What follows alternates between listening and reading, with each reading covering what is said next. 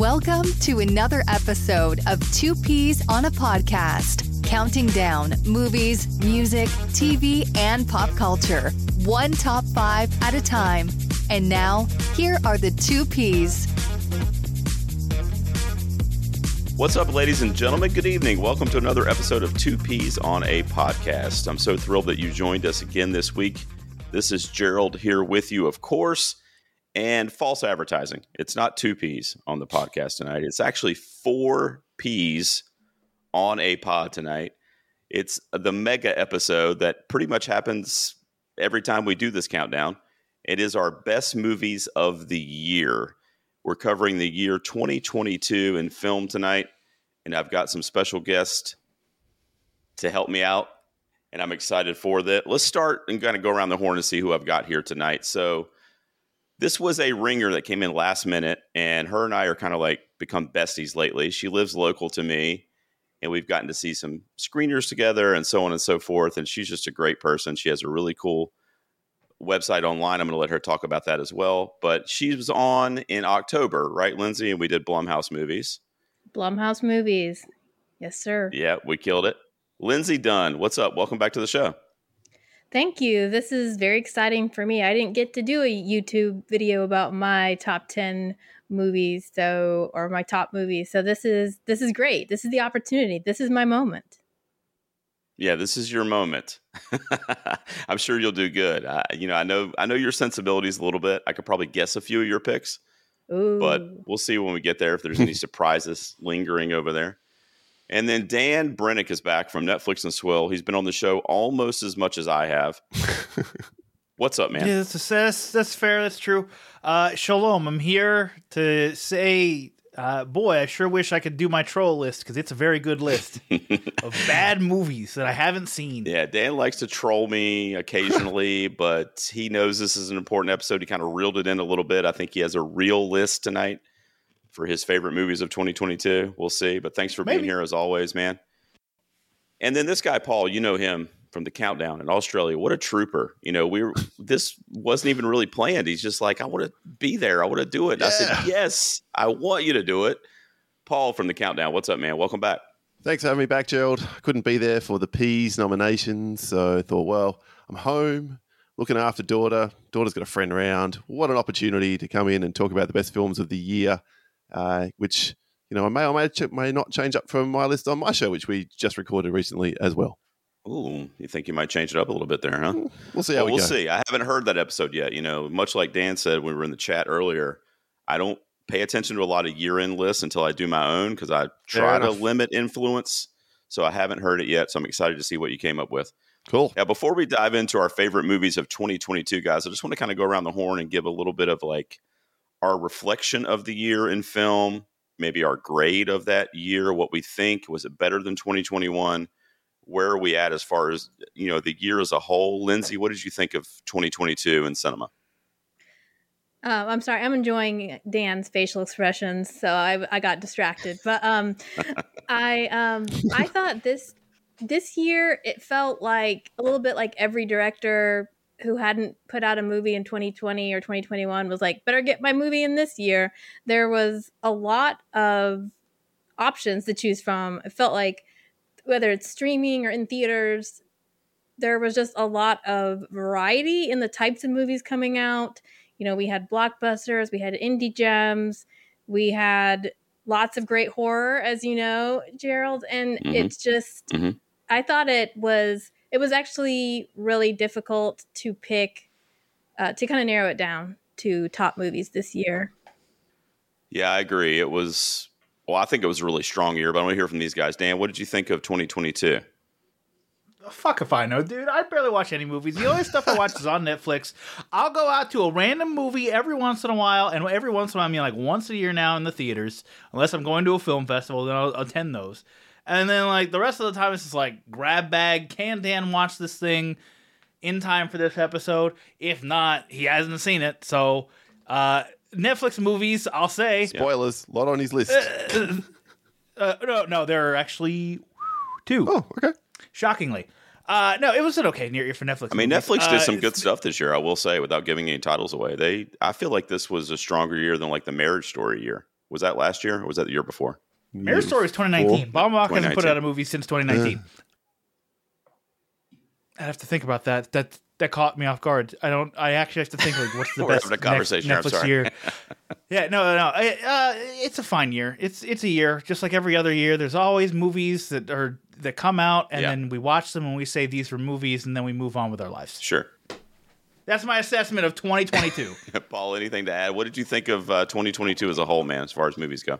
I thought 2022 was a phenomenal year for television, and so I watched Mm-hmm. more television than I did films this year. I saw, I think I saw 96 2022 films this year, which is Oh, down wow, from okay. 130 or 140 I normally consume. So Still pretty good though. yeah, I got a list. I'm happy with my list. The, the list I put together, top 10 on our show, is still pretty strong, I think, but the order might incense a few people. So we'll see how we go. Well, I think 2022 was pretty strong, guys. You know, I'm somewhat biased a little bit because I love movies so much, but I, you know, everybody was kind of going back to the theater after the kind of whole COVID pandemic thing and kind of started happening a little bit towards the end of 2021, but definitely into 2022, it was just like a free for all. We're somewhat back to normalcy. Um, and I think because of that, and because of probably a few of the movies that might get mentioned tonight, it just got crowds back out into theaters, and it's a really exciting thing to have that. You know, it's it's great to have the option to stream it at home, and you know, Dan was talking about Netflix, and they did a lot of great stuff, and but there's just something about seeing these things on the big screen, especially certain directors and certain movies. You know, we'll be getting Oppenheimer this year from Christopher Nolan. I mean, that kind of shit, you just got to see it on the big screen, you know. So, uh, and there were some in 2022 as well, without giving any titles away right now. But you know, it, it's come up before when we do these episodes, and I think Brian Loisauce is the first one that said it. But you know, they always ask, "Is was it a good year for movies?" And in my opinion, every year is a good year for movies, as long as we're getting them and as long as we're able to consume them. Let's do it. So I think it was a great year. So I'm excited to see how eclectic our lists are, how much crossover we have, that kind of thing. So we're going to get started, guys. We're going to do our top five movies of 2022. There's no real parameters other than it just had to be released in 2022. That's basically it. Doesn't matter genre, anything like that. So, Lindsay, if you are ready from one of my stories, you are going to get us started. What's your number five movie of the year? My number five pick, I'm pretty sure will come up again on this podcast, but Bones and All is my number five movie of the year. This movie had so many elements I like. I love a road trip movie. I like a love story, uh, like Lovers Against the World kind of story. I like an outcast story. I like the element of a character feeling they do do not fit in at home and looking for family and love outside of that. So it hit all the elements for me as well as back to the road trip. Not only was it a road trip, but like a road trip through the gritty dark streets of of the cities. We're not we're not with the elite. We're going into the corners that people don't necessarily go or want to go, sort of like the underbelly of the world. And I Mhm. just loved the cinematography. I like the body horror. It was so gross. Like this this director Luke Luca G. I don't know how you say his last name, but he um, has a really great way of perfecting the perfect snot bubble, and um, just it's, yeah, that's true. like the things he can do with and like the blood and the characters are always covered with bruises and blood and uh, finding the beauty in that and the way the camera picks up on that and makes that look attractive is really impressive too so i just i loved this movie and i, I actually want to see it again if i can Mhm. like quickly Well, you know I love it. We talked about it when I went to see it, um, and I saw it late. I saw it about a month ago in the theater, and I'll be talking about it later. Dan, Paul, have either of you guys seen Bones and all? Not at all. No, it's on my list. Hey. I haven't seen it yet. Uh, it's on your list to see, your watch Yeah. list. Mm. Well, it's a great flick. I highly recommend it. And obviously, Lindsay does too. It's her number five. Great pick to get us started. Next up is Mr. Paul from over there in Australia. What do you have at your number five movie of 2022, buddy? Weirdly enough, there's a pretty strong connection between Lindsay's number five and my number five, which was my favorite. I can't even call it pure horror film of, of 2022, but it's very uniquely put together and, and stars a big up and comer in Daisy Edgar Jones, I think, and has uh, Sebastian Stan putting in a bit of a villainous turn in Mimi Cave's Fresh, which uh, is a film I love this movie. Yeah. really, really dug. It's a. Um, it's a I think a unique take on a, having a written by women, directed by a woman, and just the sensibility through it all was really engaging. The first thirty minutes, it's basically masquerading as romantic kind of comedy. Mhm. She's, which really blew my mind. Like, and I knew nothing about this film going other than it was probably about cannibals, given the cover of the the image and, and the title Sure. of the film. Yeah. Mhm. And so I'm like, Where, where's this going? What's happening? And then bam, the turn happens and the title card flashes up 30 minutes into the film. And we just go into a completely different movie from that point in time, which is a really brave choice and just sucked me right in. And from there, the characterizations, I've never wanted a character to live so much in a film as I did Daisy's character in this film. I thought she was Yeah. phenomenal and the way she worked the situation to her advantage and slowly turned things around. And then all the other unfortunate people sort of through the, the weave. And perhaps the best moment of the entire film is a bit of a spoiler. Dan, you ever going to watch this movie? I'm forgetting what's happening right Excellent. now, so go go ahead. I'm I'm disassociating. And the bit which just won me over completely is they set up this sort of pseudo kind of love interest of another one of her friends who also gets taken and he's sort of Mhm. positioned to be kind of the hero who swoops in at the end of the day and then he just turns over the house and goes nope backs his car out and drives away and leaves I them know. to their Yeah, fate yeah. just brilliant because that would have been a complete ridiculous moment for a film like this and and the ending was it just nailed it, it was fantastic i loved fresh And it was it was quippy too, right, Paul? Like me and Yeah. you like the quick. It was like ninety minutes or you know, hundred minutes. It was Uh, like it might have been a bit long it might have been 110 I'll, I'll just, uh, oh, was it okay? Yeah. Oh, oh I'm shocked you like 114 minutes Well, yeah. it was So- under it was under two hours It- though. But it that. flew by as I think the pacing is one of the great strengths of the movie as well. I was engaged the whole way. So yeah, Yeah, and to, to Dan's point earlier too about streaming. I mean, this was Hulu. This was stream. You guys didn't get it in the theater, though, did you, Paul? Or no? Mm. no, no, definitely not. Saw No, it. yeah. Uh, I think it popped up on maybe Star here. I can't remember. That's what I thought. Yeah, it was a Hulu original here. And sounds right. It was one of my top ten horror movies of 2022. I love it, and you know, getting to see Sebastian Stan do that is It was also just very good. awesome. Yeah, yeah, it was just awesome because you're, like you said, I mean, and isn't this one one of the movies? And there's several this year that actually did this thing, but didn't the title card come in at like 30 Yeah. or 40 minutes into the movie or something like that? Yep. Yeah, I love when they do that, and that that was an indication actually that like shit's changing. yep. Here's the title card. Now it's a different movie. You know, like you said, it was a rom com turned into this like horror home invasion kind of film. Uh, but yeah, I love Fresh Man. So great pick, thank you. Dan. You're up next, man. What do you got at number five, buddy? All right. So let's see. Do I go from the Troll Gerald list or do I go from my actual list? Let's find out. From the Troll Gerald list, I would have the movie Blonde. Uh, but that is no, that's not even close. I, I think that movie kind of For those What's listening at home. What's Gerald's happening right reaction was You excellent. told- I'm glad you told me it was a troll list before you said the word blonde because I wouldn't oh, yeah, really that's why I know want to make because I don't know where you, you stand on. it. understand. Troll list Blonde. I, I recorded an entire episode about it. Uh, Uh, I it's, know. It's haven't. fine. Go ahead. Uh, okay, my actual number five is uh, another Netflix streaming movie, kind of uh, in that Netflix distributed it to the West, and uh, it became a film Twitter sensation. It is RRR or Triple R or R or whatever you want to call it. Doesn't matter uh, as long as you understand the the majesty of this movie. And it's over the top Bollywood style mixed in with a heartwarming friendship. It's it's one of those movies that I look at and just go, boy, this movie is greater than the sum of its parts because if you look at it, the the, the script is whatever, the acting is uh, bad to a degree. Like the the the English speaking actors don't really do a good job of acting in the movie. Like it's it's not like Squid Game levels of like bad English actors, but it's there. It- we're talking like same realm, but like. There's a sequence uh, i- about an hour in that Paul probably hated very much, Oh, yeah. where there's uh, te- 10 minutes of dancing, and that's when I was sold on Oh, RRR. that's where I was at. and Uh, not to, not to. Uh, Paul, you had to like that sequence. it, It's terrible. it was What? so good. It's terrible. It was so Oh, my good. God, it was dude. the it, it was my It's the favorite part feel of the good movie. moment of cinema, bro. Uh, 2022. Ten minutes of feel good awesomeness, and I- Imagine it was the- uh, fantastic. Paul, imagine that you and Wayne out there doing that dance, buddy. That would have been perfect. Record that for us, please. That's the eighth sign of the apocalypse coming if it ever happens. Lindsay, I know you're a huge fan of RRR, so you might want to Mhm. hold your commentary. I'm not sure, but I assume you're thumbs up with this pick.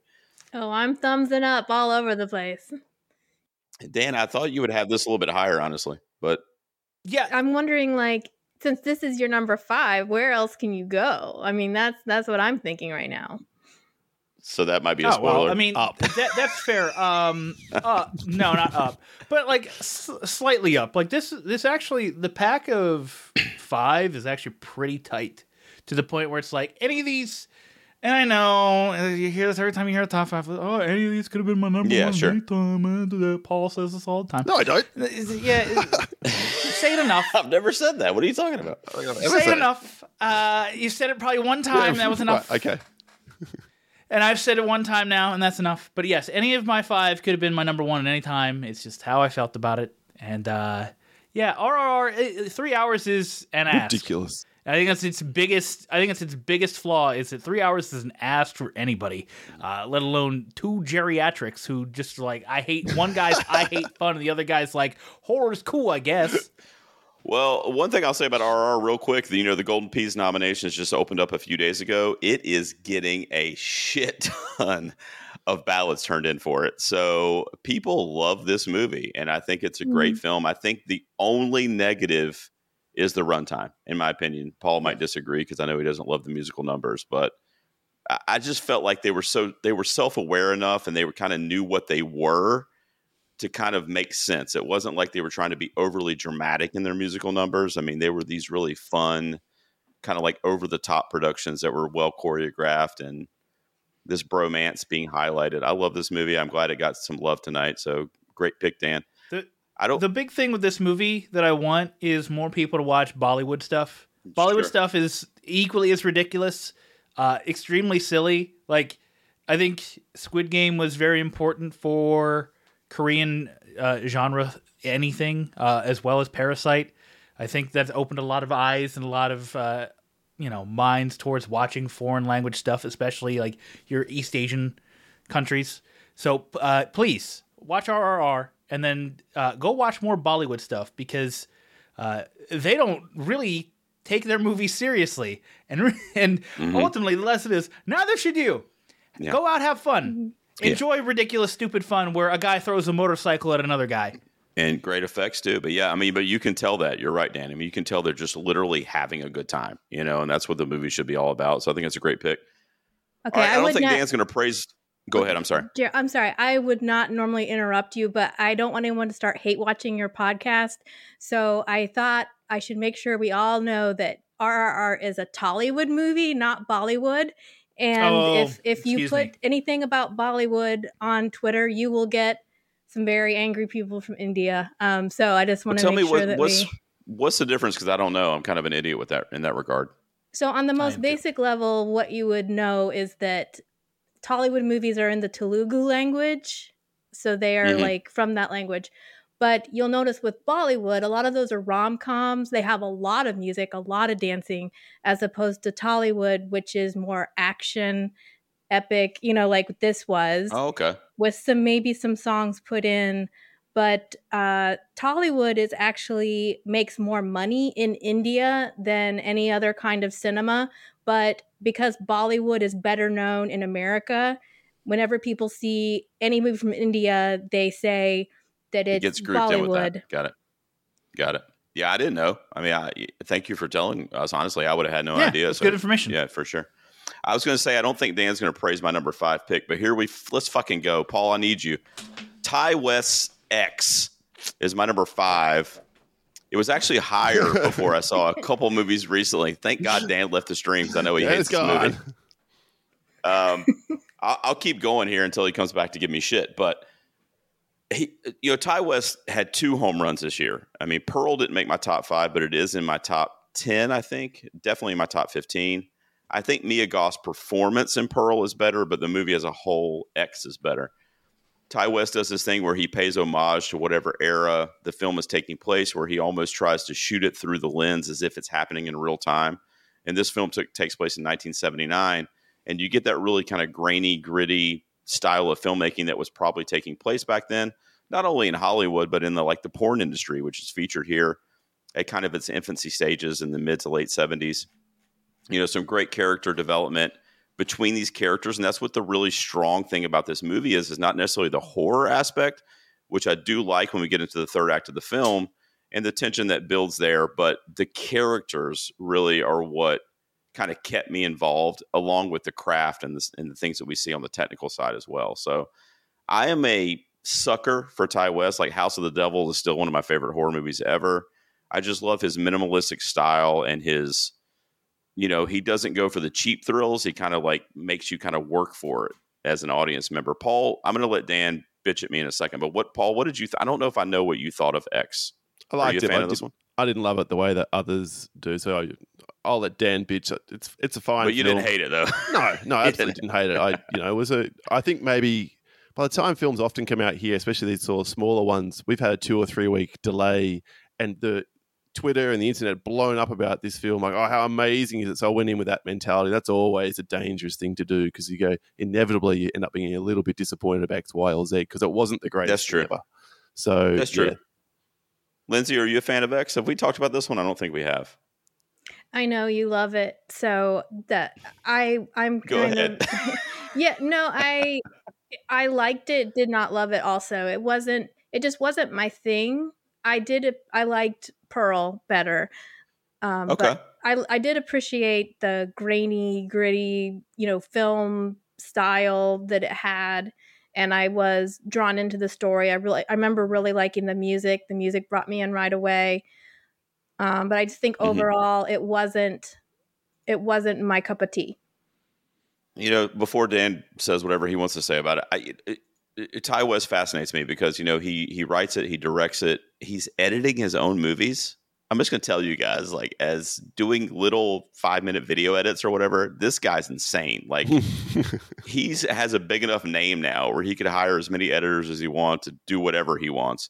Uh, you know, he just kind of takes this like control of these projects and really has a vision that I feel like comes across. I thought Pearl was great too. To your point, Lindsay, that's also one of my favorite movies of the year. Um, really carried by Mia Goth's performance in that one, but I did love the subtle kind of like, you know, almost like bloody Wizard of Oz type aesthetic that is in Pearl. So I did really like that movie too.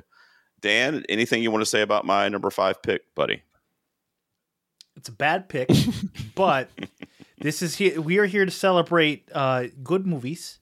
Yeah. And you think this is a good movie. Yeah. And that's why your opinion's always invalid. It did it for me. Uh, th- this is a better shot Texas Chainsaw Massacre, and I have no respect for Texas Chainsaw Oh, Massacre. hey. So Damn, um, Oh, shots man. fired.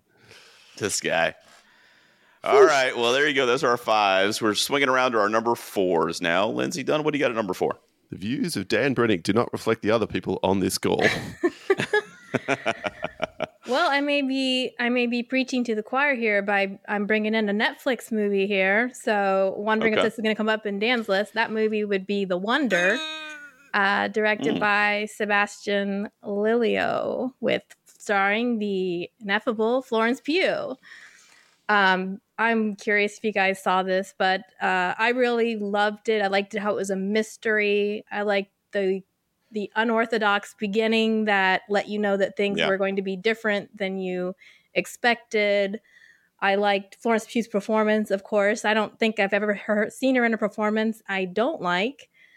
Um, but this was sort of like a period piece drama mystery that could have fit into the world of Sherlock Holmes, but yet it also was a really good explanation without a lot of expedition about what it means to be Irish and to be in that intersection between sort of um, you know religion and also that folk you know the the beliefs of taking taking religion in a slightly wrong direction and turning it against your children in a way that is very cruel but it, so it was a really interesting movie definitely not something i expected.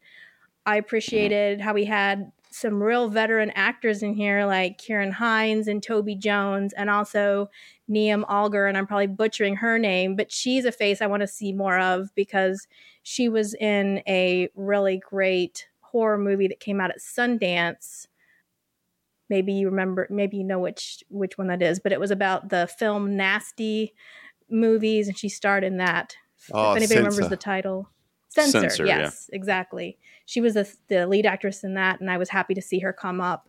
So it was really, uh, they really touched into a lot of things I think people are uh, Mhm. about the Irish culture. Yeah.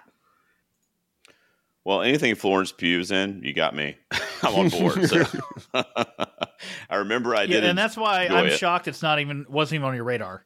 Like just that alone, like I felt well, I was like, was. I mean, Hi, Gerald. Here's this movie that you will like for only one reason.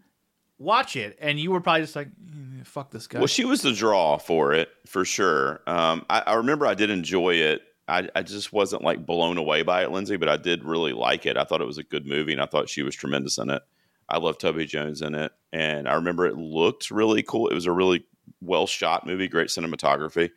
So I feel like it's a great pick. I just, I don't know, I just didn't like. I didn't walk away going, "Wow, that was one of my," you know what I mean? I like, I liked it, and I was kind of like, "All right, that was it." What about you Mhm. guys, Dan? Did you you you cover this Yeah. for the show, or you did, right? I didn't cover for the show, Oh. but I did watch it. Uh, it's it's fine. I it's it, it, a lot of the things you said are correct. It's just I feel less strongly about them. Um, there, there are some interesting aspects to it, uh, and then it ultimately being what it's about is just kind of like, eh, sure, I get it, but also like, eh, feels cheap. But I mean, that's just me and a story, and just be like, oh, it's it's it's a lot of the times whenever the the curtain is pulled back and you see the marionette strings and how they're working, it's kind of like, oh, this is a bit disappointing. That's kind of how it was for me. Sometimes that wor- sometimes when you pull back the curtain, you you kind of marvel at what's going on behind the curtain. This is one of those times where it's kind of like, eh, that's it. That was a really unorthodox opening, though, Lindsay. I remember that. I remember going. I, I thought I hit the wrong button or something because I'm like, "What the hell is this?" Yeah. Um, so oh. I did. Now I remember what you're talking about. That pulled me out of the movie entirely. Yeah, the like, whole, that was like, actually one of the negatives I had for the movie. movie just set like, or whatever. What Yeah, are we doing here? Yeah. What is this? Paul, did you check out the Wonder? I haven't seen No. it, so yeah, I'm, I'm 0 for 2 on Lindsay's list, but um, sounds like I need to watch this one and have an opinion. All right. Well, what do you got at your number four, buddy?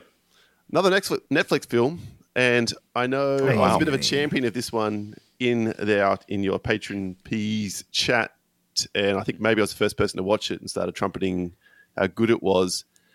I'll, I will say the one negative, the one knock on the film for me is the very, very end, which I won't spoil, obviously, but it brought, brought it down. But Athena might be the most Oh, okay. stunningly shot film I've seen in the last five, maybe 10 years. And it has, uh, inarguably, in my opinion, the best opening shot in all of cinema history.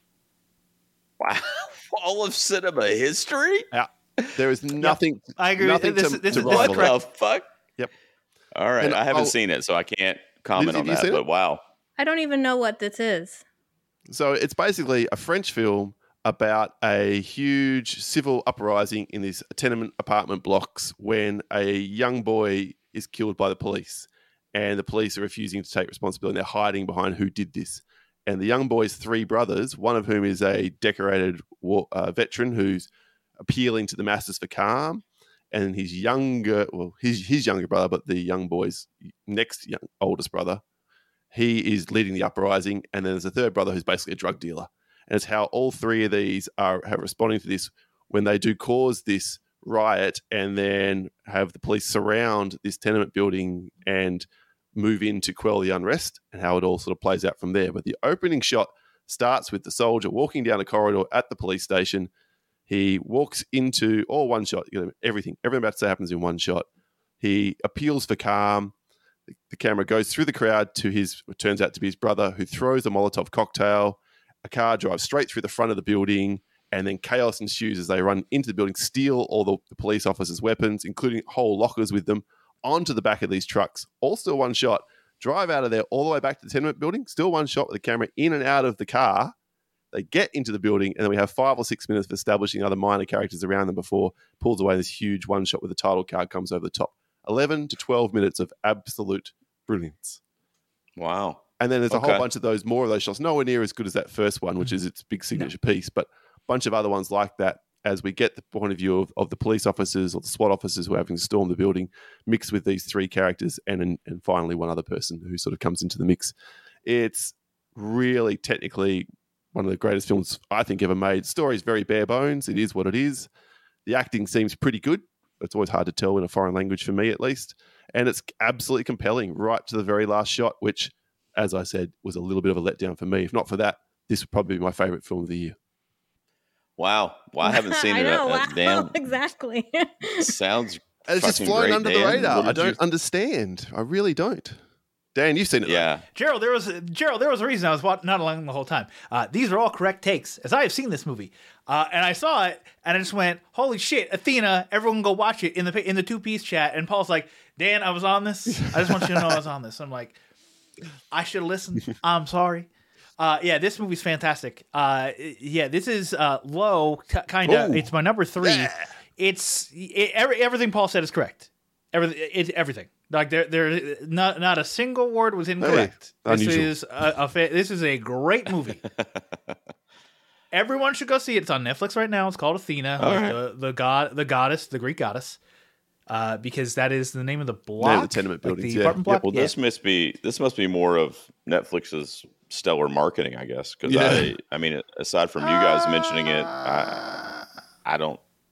I mean, it, it hasn't even popped up on my thing. Yeah. Yeah.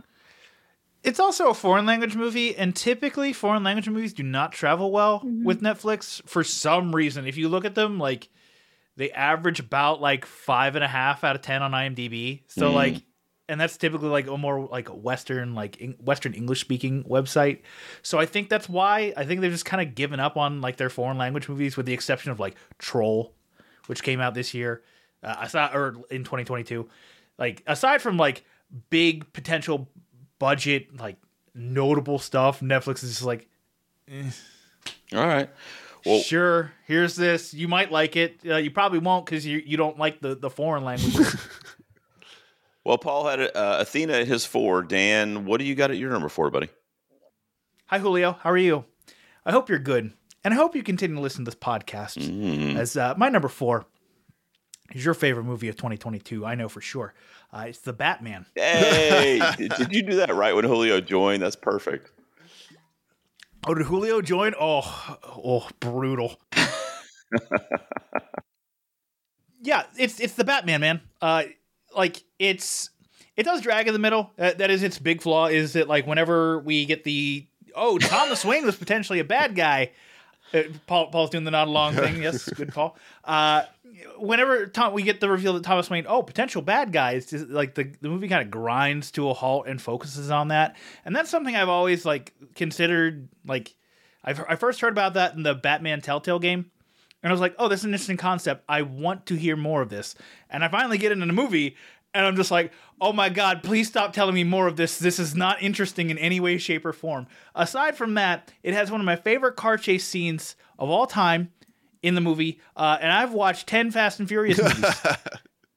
Yeah. So like, yeah, uh, that the Batmobile chase sequence gets me hyped every time. Just hearing the way the jet engine spins up, like the like. Imagine, imagine you like imagine, and this is something I want is Batman as a horror villain. Like, so you know, you have uh, Gotham criminals shot as though they're like you're you're at least your protagonist, and they're being chased by this malevolent force who winds up being Batman.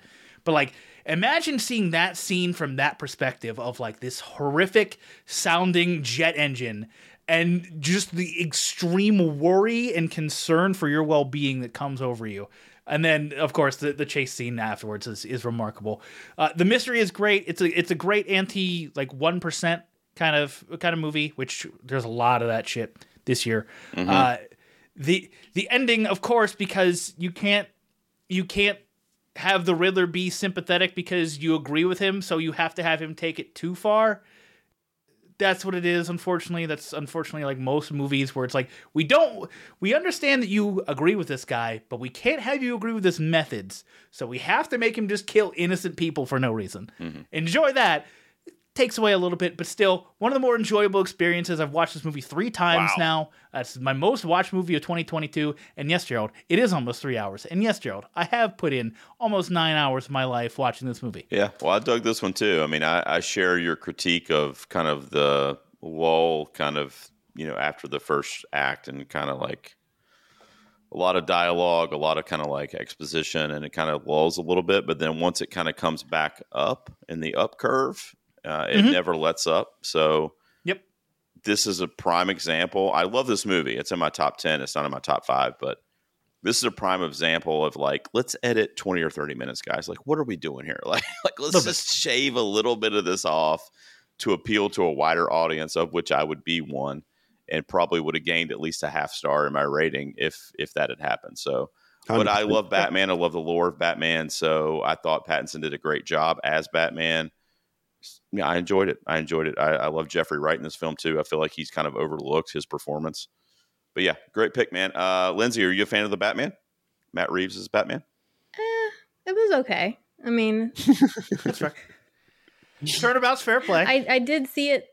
I w- saw it uh, again recently. I watched it in, in its entirety just because it was up for best score for NC Film Critics, and I wanted to give it its due.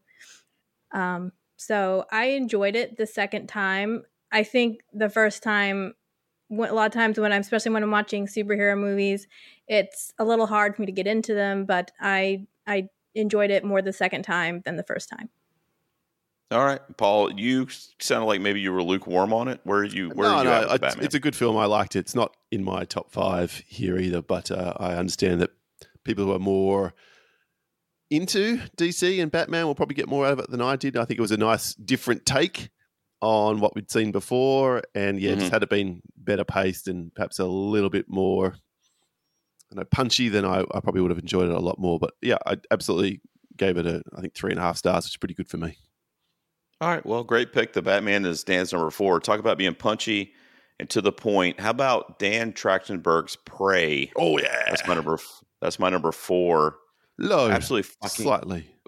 Yeah, you know what? I agree with you. Actually, it was much higher a couple weeks ago. My list kind of got shifted around in the last couple weeks. I've been watching so many movies to catch up. I love this movie so much. I mean, just the nostalgia and the lore of Predator, and kind of having that dropped into this different setting. Amber Midthunder's performance is one of the best of the year, in my opinion, as our heroine here Agreed.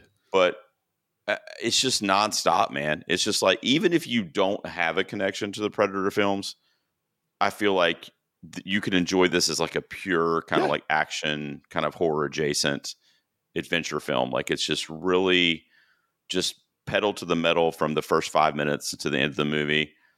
And I, I just I love it, man. It's just the imagery and like I said, you know, like this some of the CGI is a little wonky, especially like with Yeah. the bear sequence Yeah, yeah.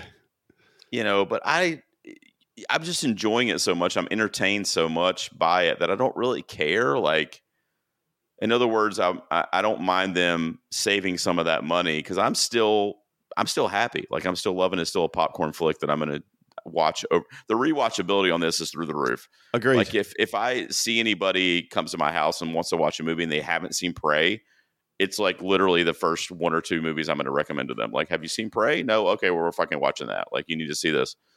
Uh, it's in and out. It's great action, um, and I'm a big fan of it. Uh, Paul, you you're nodding in agreement over there. It's coming up on your list, I guess. It is. It is number three. So just to, to acknowledge it, where, where it become comes for me, I agree with everything you said there, including the the CGI is a bit wonky, particularly in that bear sequence. If they had to spent another five to ten million on this film, this is where I'll disagree Yeah. with you. This should have been released into theaters, and I think it would have Oh, should a have. made bank, and b would have completely revitalized this franchise because now we have this model where take the Predator and stick it into different periods in cinema history, in sorry, in our history, and yeah, watch the mayhem ensue. Who doesn't want to see a Ronin I mean, slash ninjas versus Predator film? Who doesn't want to see I was just talking. I was Roman gladiators? You know, I know. example. Yeah, I was just talking about a friend of mine, or talking with a friend of mine at work the other day, and I'm like, uh, "What if you know the Predator was the Civil War era? There you I go. mean, you know, it's like you can put him anywhere. It could be Yeah. a- an absolute cash cow for them, and I hope that they'll give, if not Dan Trachtenberg, you might want to move on to other things, another like kind of style director who can make these smaller films and turn out something really quality because everything is the, the pacing, the action when it comes, the the development of this character who we follow through this film, who's she's fantastic. You're Mm-hmm. so rooting hard for her. I mentioned that about Fresh before. This is, if you want to call it my favorite horror film of the year, and some people call it a horror film because of the gore. Yeah. I, I, I get it. I, I'm very much. It's more a sci-fi adventure or action film. Sure, But, yeah. but anyway, it's it's fantastic. Any way you look at it, I had the the fortune of seeing it on one of my friends' huge home theater screen. We put it up there, and though we did sort of acknowledge the bear looks a bit shit, still played really really well on that bigger screen. Yeah. So yeah, I great can imagine. great pick. Love this film. Yay. It's my number four. Lindsay, did you see Prey? What do you think of this one? Yeah, absolutely. I, I saw it, and I'm one of those people that came to this never seeing a Predator movie before. So um, Mm. I really enjoyed it. I liked that there was the main character was indigenous and you know it wasn't a side character who was guiding everybody and you do root for her it was great action.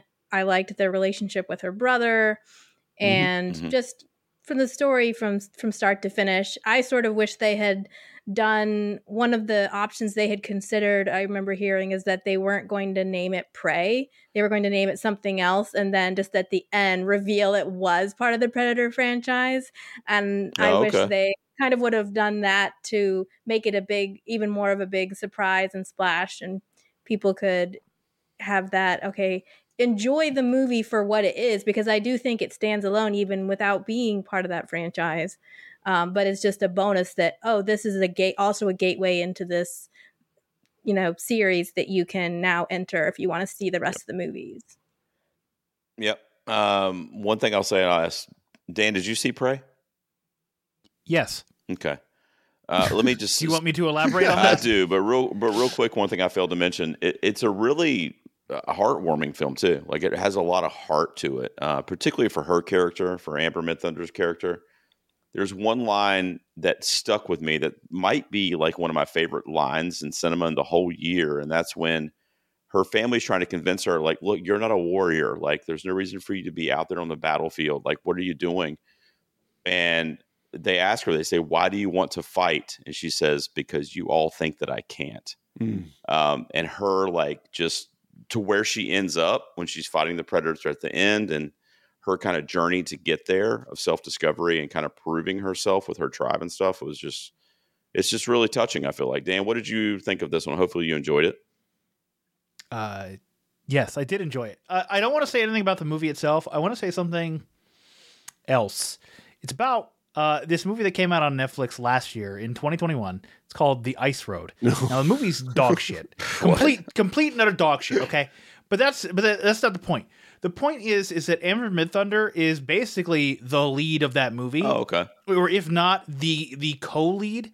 And on the poster, the two people that are credited are Liam Neeson and Laurence Fishburne. Laurence, Laurence Fishburne's in the movie for about five fucking minutes. And Amber Midthunder's in it for the whole goddamn thing and isn't credited on the goddamn poster.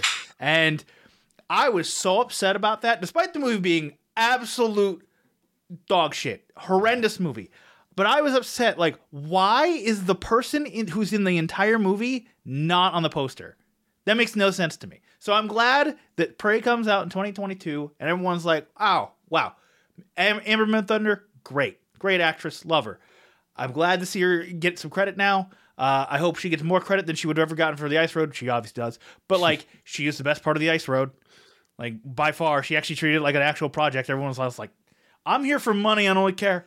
Uh, you know, so I'm glad Amber Midthunder is getting her flowers now. Yeah, I think to That's your I I, to think to your that. point, her I mean in Prey it's one of the I mean I know it's an action movie or whatever, but I think that's one of those like a stars born moments. Like her name is just out there now. I mean, you know, she was nominated at the Critics Choice Awards for this performance and I, I, think she's got big things on the horizon. I thought she did a great job. One of the best performances, one of the best movies of the year. So uh, that's it for my number four, guys. So we're up to our threes. Lindsay, you're up first. What do you got at number three?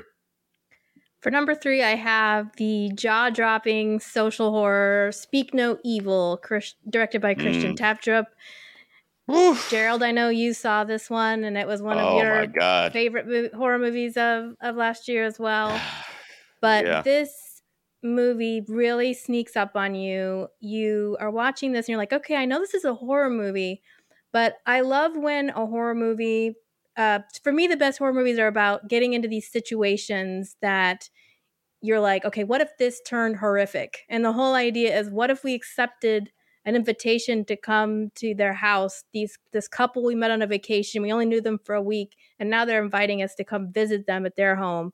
What if we said yes? And Christian Tafdrup actually based this story on a situation that happened to him. He was on a vacation and Oh wow. he had the, had this invitation and afterwards he and his partner talked about well, what if we had gone and that conversation sparked this movie but the whole thing is about basically like the way that we often feel obligated to go along with things to be polite and how if taken to the extreme that could be really work against you and end up being a situation you can't get out of. Once you start down that path if you keep it to its conclusion bad things are going to happen where you're sort of just giving more and more ground to the other person.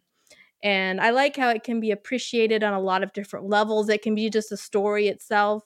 I also saw a really great analysis of how this is about extreme extremist ideology and people can really go into that uh, comparing it to things like fascist italy or germany and how how uh, politically things have happened in the past where people said okay we'll just go along with it not to make a fuss and how that turned bad so i like how it can be appreciated on different levels and that you're unsettled but you don't know why until it's way too late Yeah, this movie fucked me up. this, this movie. Paul, Dan, did y'all see Speak No Evil? It's a Shudder original. It's Paul, on the I don't list. if you- Haven't seen it yet. Okay. Uh, well, I don't want to spoil it for you. Then I- I'll I'll kind of stop there. I'll just say that it will leave you like it left me. Yeah, it- this didn't happen literally, but it had the feeling of leaving me in the fetal position in a corner at the end of it. All right. Like you're just like rocking yourself, like oh my god, like I can't believe Challenge accepted. uh, but it's a slow burn to get there. You know, it takes it takes a minute, but it does build the tension. It builds the characters and the setting, and it kind of like you know comf- gets you comfortable. You know, it kind of s- settles you into the situation, Mhm. kind of like what Lindsay was explaining about being with his family. And the last 15, 20 minutes is just like, I mean, I'm literally I, we're on video. I'm literally like this the whole time. Like I just can't fuck. I can't believe. Um, For the love of for the love of your editor, please, for the love of God, speak into the microphone. I know. I'm so sorry. well Uh, shout- Dan, I well- assume you. Well, well, ahead, Gerald's not speaking. I will also shout out the score composer, Soon Cotter Colster. Uh, I did a really great interview with him that's on my channel, uh, who made the score composer for this, and it totally makes the movie as well. Yeah, no, a great score for sure. Dan, did you see Speak No Evil? that requires me to own Shudder, and I don't own Shudder. I didn't think so. I just wanted to. I don't know if you had any commentary on it, but yeah, it's a fucking. It's a crazy movie. It's uh, like I said, it's a slow burn, but it's a great watch. And any horror fan, Paul yourself included, you should definitely check it out. So, yeah, for sure. Thank you. Speak No Evil, and that takes us over to your three, Paul. I feel We've like did talked about it already. already. Prey. So moving Prey. right around. All right, so Dan, what do you got at number three, buddy? My number three, we already talked about, and by we I mean Paul. Uh, it's Athena. Hey. All right, I guess I need to see this, huh? Yes, I wrote it down on my Is list this- just so y'all know. Is this under two hours, Paul? Yes. It better be. yes. Okay, all right. Well, then I'll check it out. Just making All. Only movies under two hours are on Paul's list. Uh, yeah, I mean, I know Paul, and I 90, share that. actually, not uh, true. 97 minutes, Gerald. There you go. Get into it. Hey, fuck, I'll watch it tonight probably. All right, so there you go. So crossover galore there, but we are up to my number three, which has not been mentioned yet. My number three is Everything Everywhere All at Once from the Daniels, Daniel Scheinert and Daniel Kwan. This is, I, I feel like this is the, and I've said this before, this is the movie of 2022.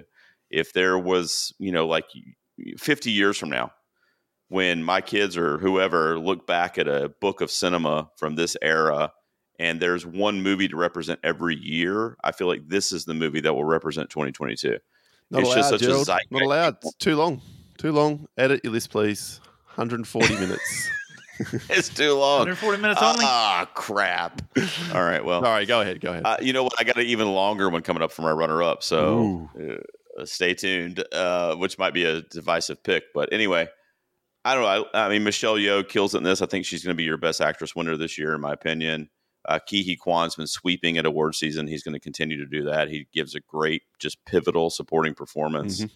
You know, coming from Spielberg era with Indiana Jones and the stuff that he did is great to kind of see what's happening with him. Stephanie Hsu might be my best performance in the whole movie. Like she might be my favorite personally. Like I love her arc. I love all the different variations we see of her, like the kind of menacing evil villain side, and then the kind of like quiet daughter side. I think uh, it's just so many great performances in this movie, great direction, and it's a it, um, it's a movie that really affects you too, like on so many levels, like just wanting to find the right balance for your family and wanting to get back to the place that feels like home to you, you know, and that's kind of what our character is going through that Michelle Yeoh is portraying here. So, like I said, I feel like anybody that talks about 2022 in cinema, this is going to be top of mind, whether it's in your top five or not. But for me, it falls at number three. What do you guys think? Anyone? Yeah, look, I'll jump in real quick. So it's literally my number six. Didn't quite make this list. It's in my honorable mentions. Everything you said is correct. I think this caught the whole world completely unawares. It kind of crept into theaters, this little release, and gradually it's taken over the world. And like you say, it's going to be a big player come award season, despite being released in May, which is something that just about never Mhm. bloody happens. So the performances are great. The storyline, I think the first half of this film is just pure perfection. And I think it carries on too long in the second half to make its point over and over and over again, which is what drops it out of my top five. But All you're right. absolutely right. This is the film which is on everyone's list, and uh, it, it is the biggest splash re- release of 2022, no question. Dan, did you get a chance to check this out? I sent you the code. Yeah, uh, I, I tweeted about it, and you liked the tweet. So Did I I? mean, I don't remember. Yeah. I don't remember any of this. That was a different. Did that was a I? different universe. I think. That was in a different uh, universe. Fucking, uh, fucking last night. Yeah, apparently that was before the Oh, beard. Yeah, um, that was before the hot dog fingers. Um, I mean, if there's any, if there's been anything that ever took me out of a movie, it's hot yeah, dog they go back to Ah. that joke Um, way too many times. Way, way too many times. But uh, that the, in spite of that, the the movie is fantastic. Uh, it's I, I I'm remiss to. I'm a weirdo. I don't like giving out four and a half, five stars on first watches. Uh, this movie came very close to getting that honor, though. Uh, this is uh, legitimately a fantastic movie. It's my number one movie of the year. Oh wow. Uh, and I literally watched it last night. Oh, wow. I was Okay. uh, no, nothing. wait, wait. nothing. Gerald liked your post last night and doesn't remember?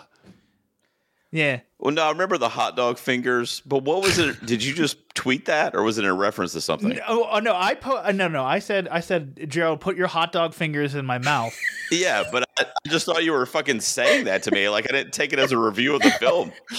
You know, a, as someone who who is adjacent to film Twitter, I do the hashtag Sure. now playing everything everywhere all at once and All with right. a GIF. And then Julio posted something, and then I said, Gerald, put your hot dog fingers in my mouth. And I thought you were just that's our plans the next requesting that. I time we catch up sorted. yeah. Yeah, I mean we're close by. I got to make it happen. All right, okay. It, uh, the, the the acting in this movie is fantastic from everybody. Uh, everyone is bringing their A game. Uh, I didn't recognize Jamie Lee Curtis for about three minutes. I'm like, is that Jamie Lee Curtis? What the fuck is she doing in this movie? And then she just goes on to have this bonkers performance of her own. It's actually crazy what she does in this. Uh, like it, it, it's everyone bring like it's the best everyone's ever been in this movie from like your main your main four actors. Uh, and also when I told uh, my girlfriend or fiance or whatever the fuck you want to call her, uh, who who uh, uh, Ke was in the movie, I'm like, yeah, that's that's fucking short round. And she's like, "There's no way." And I'm like, "Yep, that's Yep. short round from like 40 years ago." Data too. Yeah. And she, yeah, and Data. Uh, we don't talk about the Goonies. here. Whoa, hey, oh. Uh, no, we do. Uh, I- our boy I Nick mean- doesn't. We do. I I respect that man too much to talk about the Goonies. Oh, is that But- what it is? Yeah, yeah. Th- this movie's fantastic, and I, I I can't I can't recommend it enough. I- Having just watched it literally yesterday. nice. Guys, when he gave his speech at I think it was the Globes, the Golden Yeah, Globes, Awesome. I cried. and it was the first award of the night. I'm like, I'm already Mhm. crying. Like, what the hell? I mean, this guy has just had such a s- just just trajectory. You know, Ke Huy Quan, and when he thanked Spielberg for giving him a shot, I mean, that was you know, they the camera Mm. shows Spielberg at the tail. I mean, it was just too much for me. I just like, oh my god, my childhood's flashing before my eyes. Uh, Lindsay, is this on your list? What do you what do you think about this film? I assume you're a fan. It's I like it. It's not on my it's not on my list. So you're wrong, Dan. You're wrong. It's not on my top list, but it is That's fine. it is a good movie. Um I- I had to, I this is another one I had to see again. I think for me it was built up too much, so I was expecting to be blown away. But hmm um it was it was good and i really appreciated the acting like Ke Huy Quan, he's he's like you know my definite pick for best supporting actor. Michelle Yeoh is definitely in my top five female performances of this year. So I love the acting. I really like the costumes. I want her. Um, I want Michelle Yeoh's red cardigan that said punk. I want. I I'm looking for that cardigan now. So like the costumes were all wonderful. Um, I think I was expecting more from the special effects than than they delivered. Uh, but it, it was enjoyable. It was fun. It was heartwarming, and you can't really say anything against it. Sure, sure. Well, the you know the NC film critics, they fucking Mhm. liked it. they went nuts for it. I think it won like literally everything that it was up for. I was like, wait a second, it's All not at once. Sounds right. animated. Why did what best animated? Um. All right, Fuck- so boy, we're fuck you, Paul. we so we went around our threes. We're up to our runner ups. Lindsay, what do you got at number two? Okay, so my number two is another little indie gem, Something in the Dirt, directed by Ooh. Aaron Moorhead and Justin Benson. Have you Four guys seen this? on my list. Oh no! But I've seen all their other films. I I watched it on your recommendation actually um, Okay. about a month ago or so. I mean, it was good. I I don't. I guess like based on your tweets and stuff, I was expecting like, oh my god, this is going to blow me away, and it didn't blow me away. But I did really enjoy it. I don't think it's their best movie, but So for you, it, it was the- very. it like everything everywhere all at once. For me, the way it was. Yeah, I mean, it was, it, but I mean, it was good. It was good, but I, I know that it affected you. So talk a little bit Mhm. about it real quick. I rate a lot of the ways I rate movies are my experience watching it and how much I enjoyed it in that moment and what what it did to me. So I love a, a puzzle box movie, and you know this is these two random dudes that end up in the same apartment complex, and they are going to do you know neighborly things for each other, and then some phenomenon weird ashtrays are floating in the room and so they decide they're going to make a movie um, about what that is and what's happening. They don't know what it is so they're like we're going to make a documentary together. And so it's a movie about making a, a documentary. And i love just the way their brains work and uh, so we're wondering too what this is going on so we think they're going to record it but then it sort of changes and you go okay is what I'm actually watching what's actually happening, or am I watching the movie they made?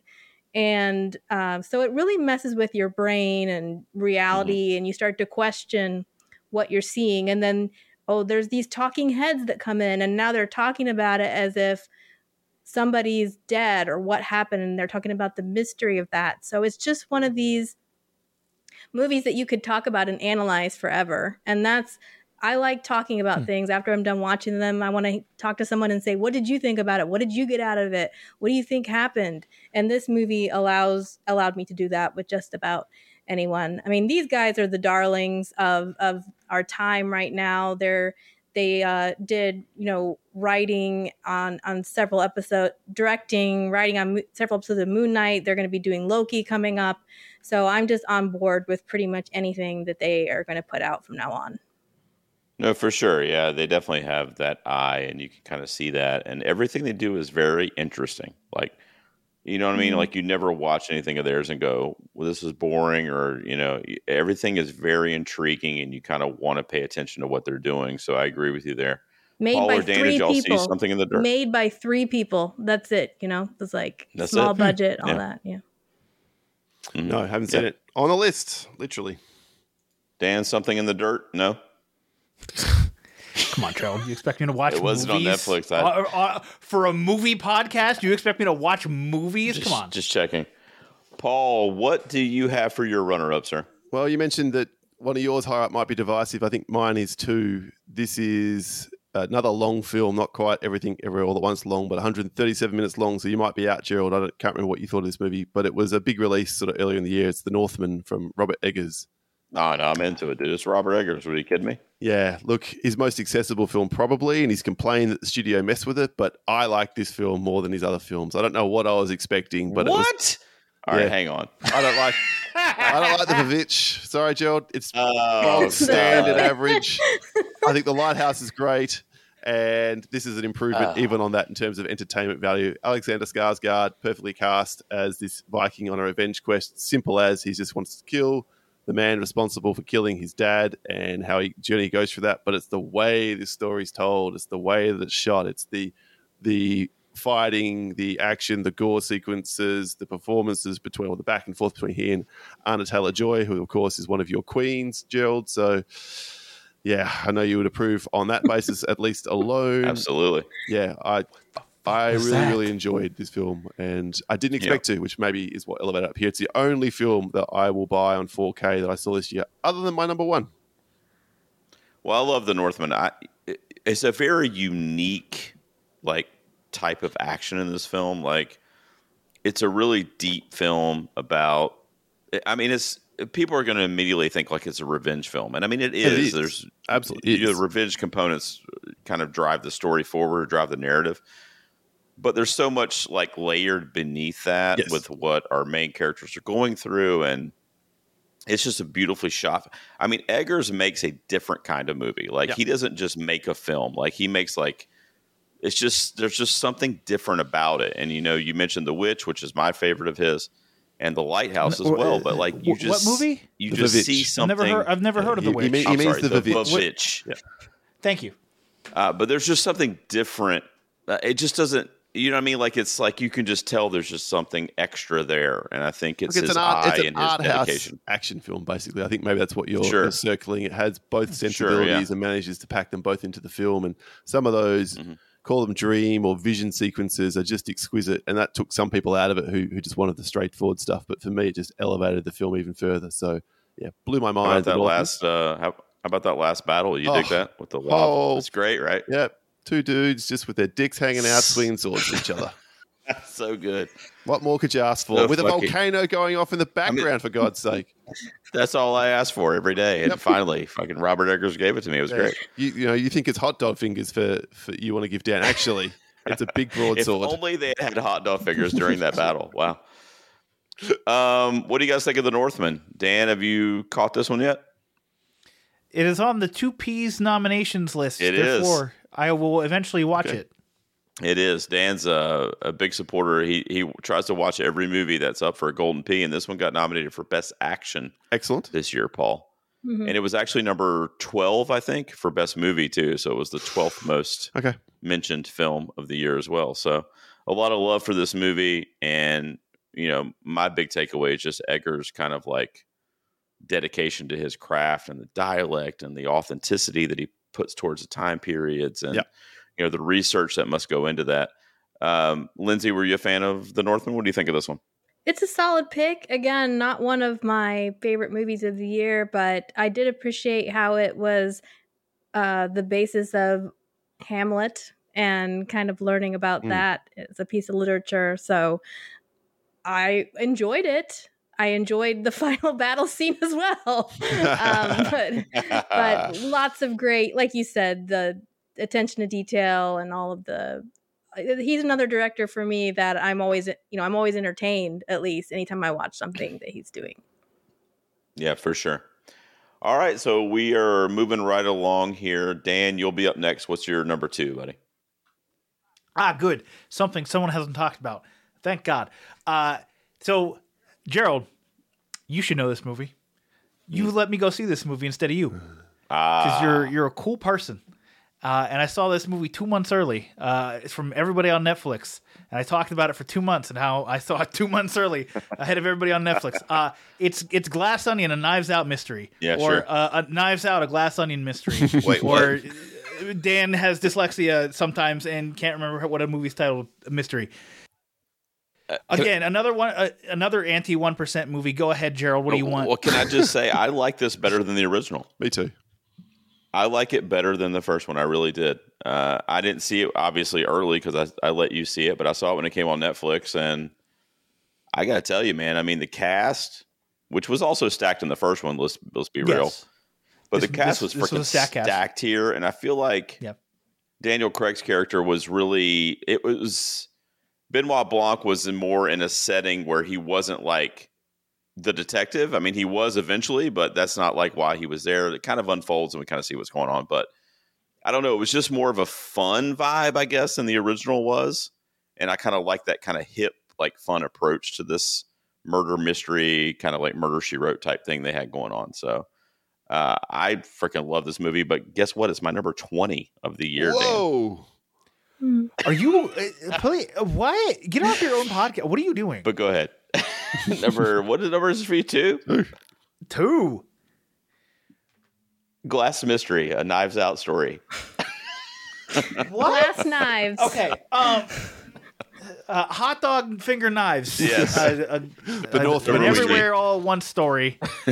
uh, so again, this is another anti one percent movie, and those are most of the time I'm kind of like over them at this point. Like Squid Game was the big like anti one percent thing, and like how they the one percent pits the ninety nine against each other, and I'm like, holy fucking shit! Just tell us a different story, please.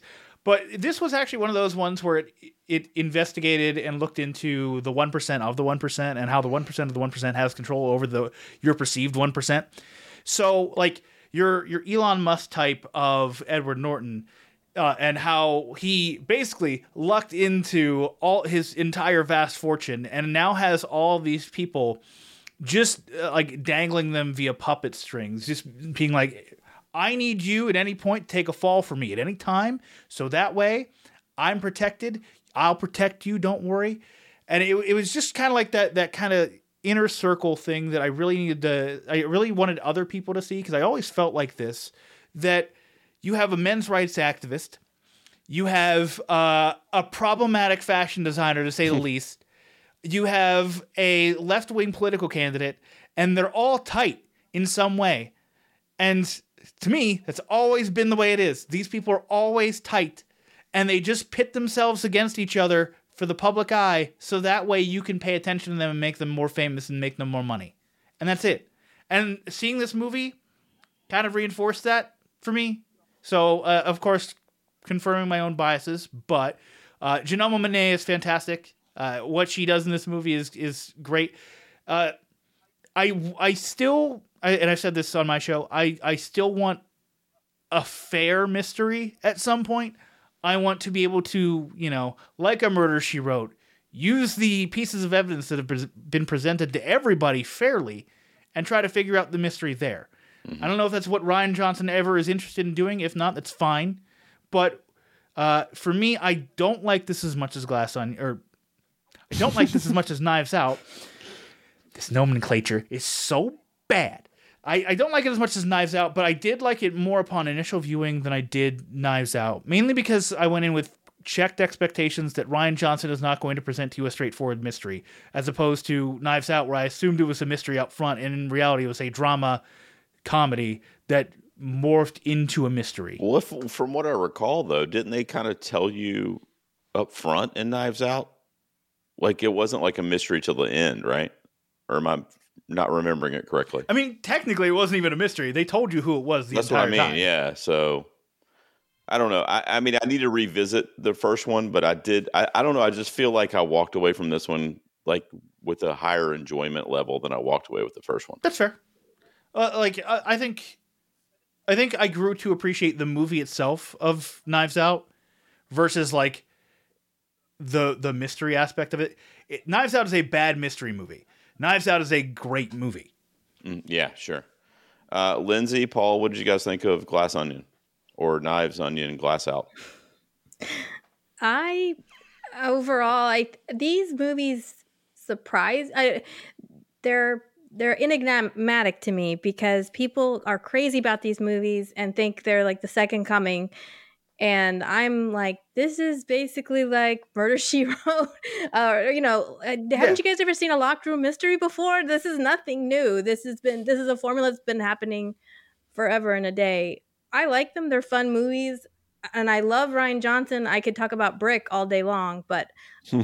I don't get the the craze about Knives Out movies. Well, I think I think Rian Johnson's a big component, though, Lindsay. I think he really brings a different kind of vibe to that whole aesthetic, and I, I, I mean that's what I love about him more than anything else, aside from like the stat cast that you get because there's just so many like a listers that are just feeding off of each other. But and even some of the you know cameos even are a listers like you know Ethan mm-hmm. Hawke and the different people we see, but Rian Johnson's direction is just a, he just really knows how to kind of bring the pain with that stuff like because you're right if you because it's really like essentially like a game of clue you know, mm-hmm. and it, but it's brought to life by him. And it's like just this world that you just kind of want to be engulfed in. So I dig his, I love The Last Jedi. I'll just tell you right now. rian Johnson's my dude. So I'm a big fan of his direction and his style. And I feel like it kind of bleeds over here to some of these movies too. So I think it's a good pick, Dan. Glass Onion. There you go. That's uh, Dan's runner up, another Netflix film. I guess we can't be too surprised there. All right. So guys. Paul's going to come at me. This film, I'm looking on Letterboxd, Paul. It is 189 minutes. Oh God! it's my runner-up. It's my runner-up for 2022. It is Damien Chazelle's Babylon. Oh God! Seriously? Fucking seriously. Oh my God! I saw this like three nights I, ago. The longest night I've ever spent in a I cinema fucking. he just saw it. He doesn't have time to think about it. This movie. oh, I've been thinking That's about true. it. It hasn't left my mind. I saw it today, like twelve well, hours ago. To be fair, I started watching it three days ago. I haven't finished it yet, so yeah, that makes sense. Look, I, I love La La Land. That's probably still my favorite Chazelle film. I know you're also lukewarm on that one, Paul, but that's probably my favorite film of his. And then it's Babylon, and then it's Whiplash, and then it's First Man. His, no matter what order you put it What's in, going though, on here? You're trolling me, well, right? No matter what, but no matter what order you put it in, Paul, this guy is doing his thing. Like he has had no duds, and this movie is just an exercise in excess.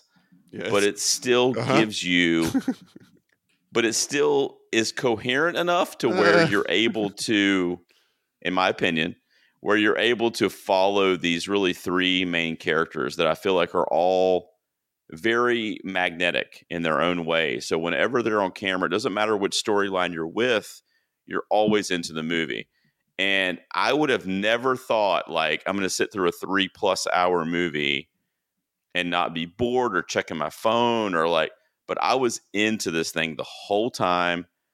I just love how Chazelle really just put everything he had into this and just took so many risks. And like I said, it's so excessive, but to a point where it's like he's trying to show these juxtaposed styles and things from old Hollywood and like kind of the things that we think we know from that era of the silent film switching over to talkies and just kind of like our kind of psyche because obviously we weren't around then. And he kind of takes what we think we know and kind of inserts these different like images and scenes and i mean there's some scenes i'll literally never forget. But paul you saw this so the scene when uh, margot robbie is giving her first kind of like performance with sound yeah look that, that's a hello college yeah. i mean dude that 10 10 or 15 minute sequence was fucking like I like I'll literally never forget that. Like that was so perfectly shot and acted. Of everybody involved was it was funny, it was yep. intriguing, like you were enthralled. Um, you know, I go back to the scene where they before sound when there's so many different productions going on, they have that day on in the desert there where all the films are taking place at the same time there's like a war film going on and all this romantic con- is all this shit's happening at the same time because they have to worry about sound. And I don't know, it's just so memorable. Like I, I don't feel like I'm gonna forget about this film anytime soon. Like and I've always been a sucker for, and I know Dan's a fan of La La Land, but I've always been a sucker for Chazelle's like vivid style of filmmaking. Like it's very colorful, it's very loud, it's very in your face, and this is his biggest swing so far, and I commend it. You know, a lot of people, you know, hated it, and I didn't know how I was going to feel, but I freaking love this movie, and it inserted itself as my runner-up for 2022. So, who wants to say anything about Babylon? I'll open up the uh, floor here. Go on, Lindsay. Uh, Dan, I assume you haven't seen it because at the cinema, and, and therefore you wouldn't have travelled to see this. Good choice, by the way. Nailed it.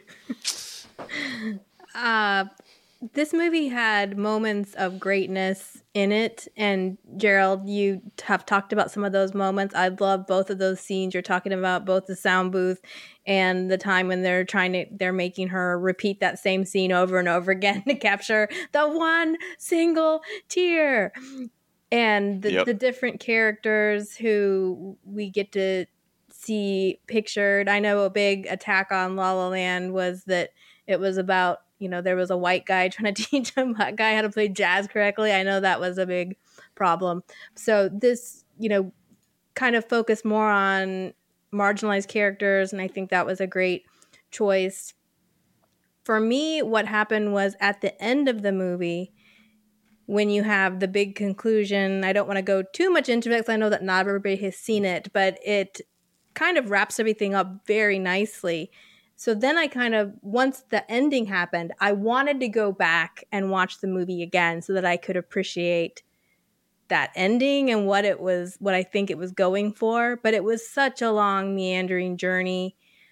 But to be fair, I did divide up this movie. I watched it in three different segments. So that might have been an issue too for my viewing experience. It was just, it was very long, very meandering, and it was just so batshit wild. All of the stuff at the beginning was. with like the elephant poop, you know, in the face. That really was like, whoa, okay, definitely. I mean, got there my was a lot right of, yeah, there was a lot of stuff I felt like was in there for shock value.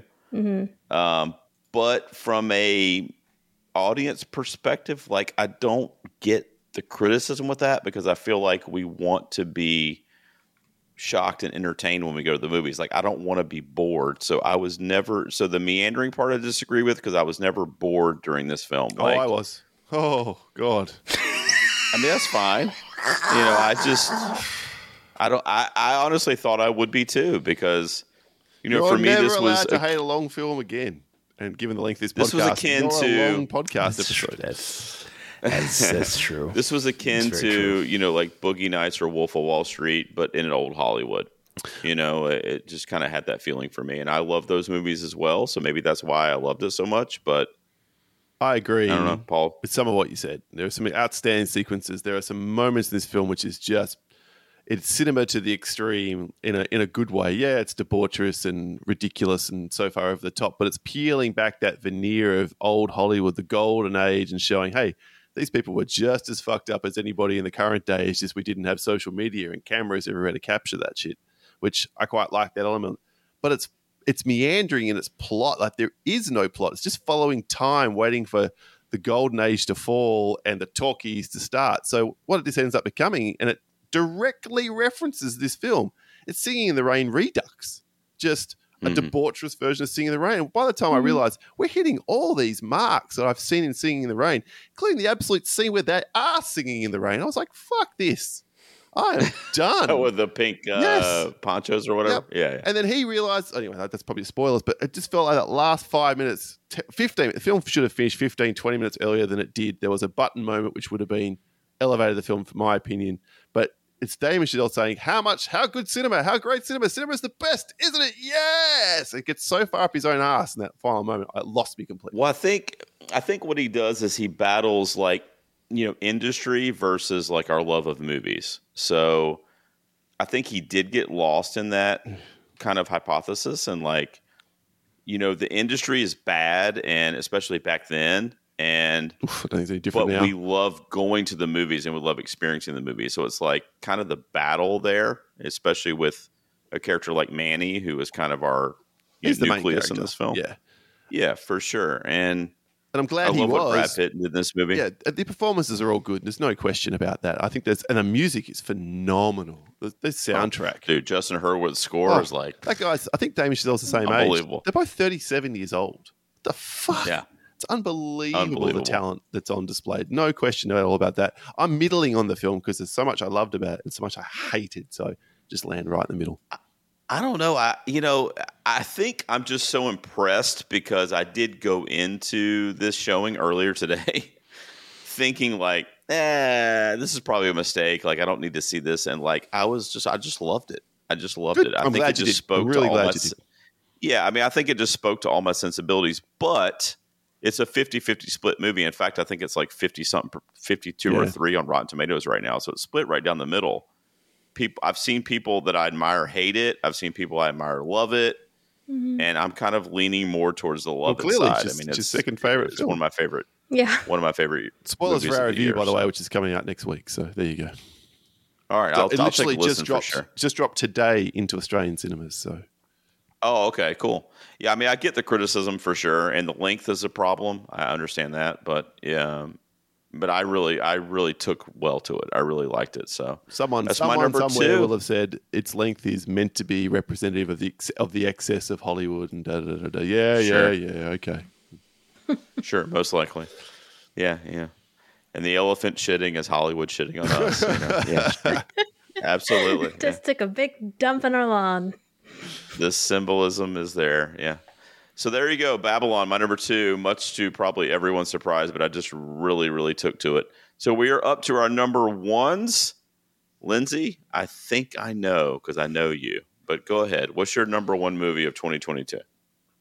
Okay, well, my number one is SS Rajamouli's RRR, which Yep, I was Dan, right. yeah, which Dan already talked about a lot, and I enjoyed many of the same things he did. You re- referenced Fast and the Furious. I think pretty much RRR is Fast and the, and the Furious, starring two Indian dudes in many ways. You know, they are Can't imagine why I loved it then. they are accomplishing you know feats that gravity cannot explain and it doesn't work correctly just like that you had the bromance you had the dancing this movie just made me happy filled me with joy. I've loved seeing other people also enjoying it and embracing it. I saw it back in march in a very empty movie theater. It was me and one indian family with a crying baby that cried most of the whole movie and yet it did that did not bother me enough because i was so engaged with these guys at the beginning. I had heard some rumors from on twitter about that this was great and i just went in on that alone and enjoyed every single moment of it. I've watched it on netflix since it's come out multiple times and i keep recommending and forcing people to watch it. Basically i'm kicking them i'm like just watch it. Watch half an hour and if you want to turn it off then you can turn it off but nobody does and they will they will stay to the end and and love it and it's it's crazy i don't i don't have enough i don't have a big enough following on twitter that people normally go think see things based on my review alone but i did have several people later say you were right, Lindsay, and I didn't listen to you. And they're all sad they didn't see it in the theater now. But I am hoping if Yeah. it gets an Oscar nom, it's going to come back on the big screen for a week or so. Well, they messed up not putting it in for international feature, that's for sure.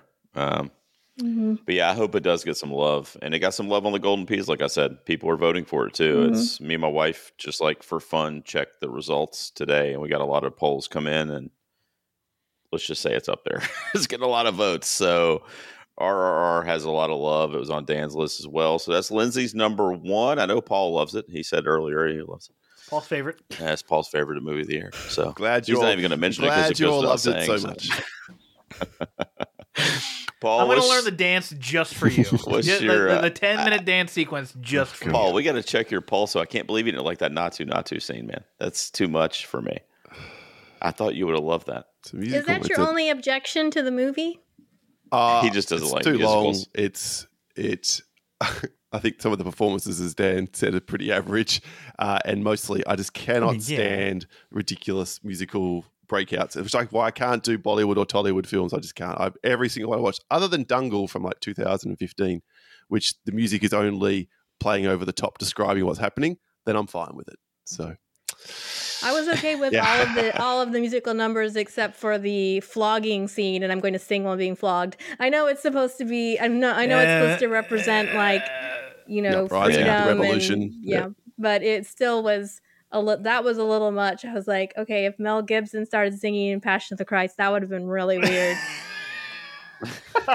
That would have been strange. it wouldn't have been accurate either. I don't think. Paul, what you got at number one, man? Let's hear it. All right, yeah, no one's talked about this one again because it's another international film released on Netflix, which has done the rounds. I think on Film Twitter it gets a little bit of love, and uh, it was nominated from Germany as their their submission uh, for the Academy Awards this year. It's All Quiet on the Western Front, uh, directed by Dude, what a fucking great movie. Edward dude. Berger. Uh, look, we know War is Hell. It, this tells the same story, but it tells it from the perspective of the Germans, and it is beautifully shot. The cinematography is incredible. The soundtrack is spot on in terms of being disconcerting and disturbing. The performances are such that you come to care about these poor, not just the poor four poor kids that head out to start with, but the veterans they hook up with. They all become discernible enough, interesting enough that you're engaged. It's like, hey, maybe some of these guys can get through this because I really want them to. And when I care about characters, especially in a long film like this, and it held my interest the whole time, uh, this one just blew my mind. This is the other film I would buy if Netflix ever releases the rights to allow it to be bought on physical media. So, oh, you fool! Edward Berger, I, I think, and I did this, I did my Oscars prediction video a few days ago, but I think Edward Berger and All Quiet are going to get noms at the Oscars. I think Hope so. this movie has enough momentum right now at the right time. And if you see it, it's irrefutable. Like it is an absolute marvel of just like cinematic achievement. It's my second and favorite war film now of all time. So Yeah, I mean, yeah, it's. I mean, is Private Ryan the first? Of course. because for me, that's the order pretty much. Yep. I mean, uh, you know, 1917 could you know Yeah, be two what point about five or 1.5. no, like you're I right. mean, 1917's right in that in that mix as well. So yeah, I mean, they're all those three are kind of like a juggling thing right now. But I mean, I, I just, I don't know. I commented to Dan. We were texting the other day, and I, I just. I missed it, I guess, but I just don't know why Netflix didn't push this a little bit more because it's They- such a good movie. Like, Mhm. And I'm They- talking about for did. awards potential. I, I just don't feel like they've been really selling it like they could have. They did. They have. Yeah, You're just not paying. You're just not paying attention. I was gonna say maybe I missed it. well, he's so too busy liking that's your fair, tweets. He doesn't remember doing. So. Yeah, He's too busy liking my tweets and forgetting about them. Eh, That's the thing. He's liking Netflix's tweets and then Oh forgetting yeah, about them. Dan immediately. mentioned that. I forgot. I think it's a great pick. It's in my top ten. It's Awesome. uh, one of the best movies of the year, easily. So Great. that's uh, Paul's number one. All Quiet on the Western Front. Dan, what do you have at number one, buddy? All right. Well, my number one. It's a it's a Crimbus movie. Uh, it is this uh, this movie starring Freddie Prinze Jr. and Aimee Garcia. It is Christmas with You. Uh, it is the only movie Gerald gave a one star review to this year. Uh, I haven't seen it because I saw the trailer for it and I knew it'd be dog shit, so I completely avoided it. But I'm sure people loved it. Uh, let's go to this six out of ten review on IMDb that says I do want to hear Aimee from Garcia somebody who loved it. standout in the by the numbers movie. This is a completely by the numbers Christmas rom com. I'm done. Uh, no, it's um, it's everywhere. It's everything everywhere all at once. Oh, that's Like, right. Yeah, we talked about which Yeah. which one's We talked about Christmas this. with you though. Who's in that one? Who stars in that Prinze one? Freddie Jr. Prinze Jr. and Aimee Oh, Garcia. that's the. Oh yeah, no, that's no good. you gave it a one star no, rating, and that's I was horrible. like, "Well, that's that's the number one right there. That's not even a question." movie's not good. I, Wow. I- yeah, I know. I watched the trailer for All it. Right. what- oh, So oh no, I'd rather just drive a s- railway spike into my head, please. So everything, everywhere, all at once is yours. Let Yes. me- We've let got me comments these- from Christopher. Let me make these notes real quick. Uh, It wasn't complete trash. Okay, Yaney, Uh, okay, so my number one movie, Lindsay mentioned at the top of her list, and it's Bones and All. That's Wow. number one. Yeah, this is um, a movie that's horror adjacent. I wouldn't call it a straight up horror. In fact, it's more of a romance than a horror to me. But I, it's just the imagery and you know she mentioned the road trip aspect of it, which is very intriguing as well. But it, I think when I gave my initial review, I said it was kind of like Natural Born Killers meets like Paris, Texas. Like it has this really kind of like indie, kind of like grounded vibe to it. It's really gritty, you know, like backwoods, kind of backstreet kind of thing. And then, but it also has this like two kind of fugitives on the run kind of feel to it. And they kind of grow together throughout the movie and they get closer and closer together. So it's a beautiful love story in that way too. But you know, Taylor Russell gives easily one of the best performances of the year, I feel like. Definitely from a female perspective. I'm a huge fan of Timothée Chalamet, as you guys know. And we get a Call Me By Your Name reunion here uh, with not only him, but, you know, Michael Stuhlbarg's back in here too. He has one scene that he's in, but, you know, that was his dad and Call Me By Your Name. And they get to share another great scene here with the same director. So you know, this movie just floored me. I mean, it's a five star film for me this year, and I only had two this year that were five stars, and this is one of them. And it just, it just left me speechless. Like I just couldn't believe the dedication to the relationships and the story that we kind of live through with these characters. So I know that Lindsay saw it, obviously, but I know you two haven't seen it, so I would highly recommend it. Uh, it's a great human story, and it it does have like and Paul, I think you'll like it too because it does have those like cannibalistic horror aspects built into it too. Yeah, so you yeah. kind of get that like kind of gross body horror stuff. But I don't know, Lindsay, correct me if I'm wrong, but this like is a weird movie because like it's kind of disgusting, but like beautiful at the same time. Like, mm-hmm. right? I mm-hmm. mean, is that there'll is that fair to say? Kind of what? There, well, there'll be a lot of people that don't want to see it because it has cannibals in it doing cannibal things. Um, so mm-hmm. there's there's that element, but it's not like you you're correct. It's not a straight out horror. It's more of a love story with horrific elements. But yeah, it's it yeah. is about you know it's very character driven. It's not fear driven or scare driven. It's more about the characters and their journey. And the performances are stellar across mm-hmm. the board. I mean, I wouldn't be shocked if Mark Rylance gets a supporting actor nomination next week. I don't think it's going to happen, but I also wouldn't be shocked if it does. He's kind of plays this like creepy, kind of wayward guy that is kind of lurk, lurking in the shadows the whole movie, but he does a great job. But yeah, Bones and All for me was the best movie I saw in 2022. It's my personal preference, but it was my favorite film of the year. There so there we go, guys. There's our top five films of 2022.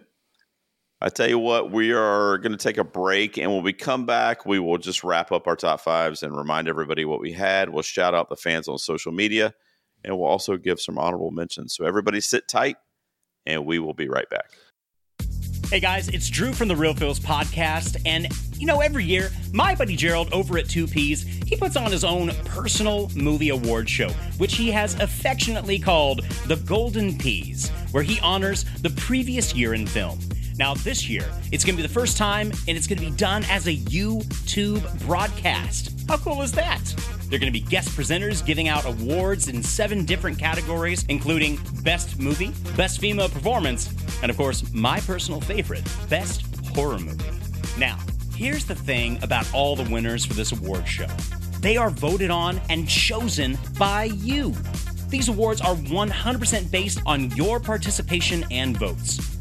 So, what you're going to do, you're going to help me share and promote this event leading up until the day it happens. All right. And of course, don't forget to cast your own votes. You got to head on over to 2peasonapod.com slash golden peas. And there you're going to see the list of nominees and you're going to cast your votes. Then on Monday, March 13th, that's Monday, March 13th at 9:30 p.m. Eastern Standard Time, you're going to see all of the winners revealed live on YouTube. We're going to have some amazing special guests, and Gerald himself will be joined by co host. And guys, contain your excitement. He's going to be joined by the god of podcasting himself, Brian Loisauce.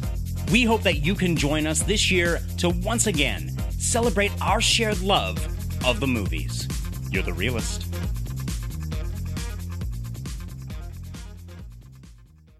What's up, guys? Welcome back. As I said pre break, we just counted down our top five films of the year 2022. uh, Paul has a life. He has kids. he has things he's doing. So middle of the day, he has to actually Yeah, Paul's actually this. get out of here. But before you go, Paul, I think you want to just list your honorable mentions real quick. Yeah. So do you want us to run through one through five? Repeat that, or Yeah, just remind everybody what you had real quick. Yeah. My number five was Fresh. Number four was Athena. Three, Prey. Two, The Northman. And my number one, the longest worded title, All Quiet on the Western Front. Uh, and in terms of my honorable mentions, I had six, as mentioned, Everything Everywhere All at Once. Seven, I had Bullet Train. Eight, I had Violent Night, which which upsets people.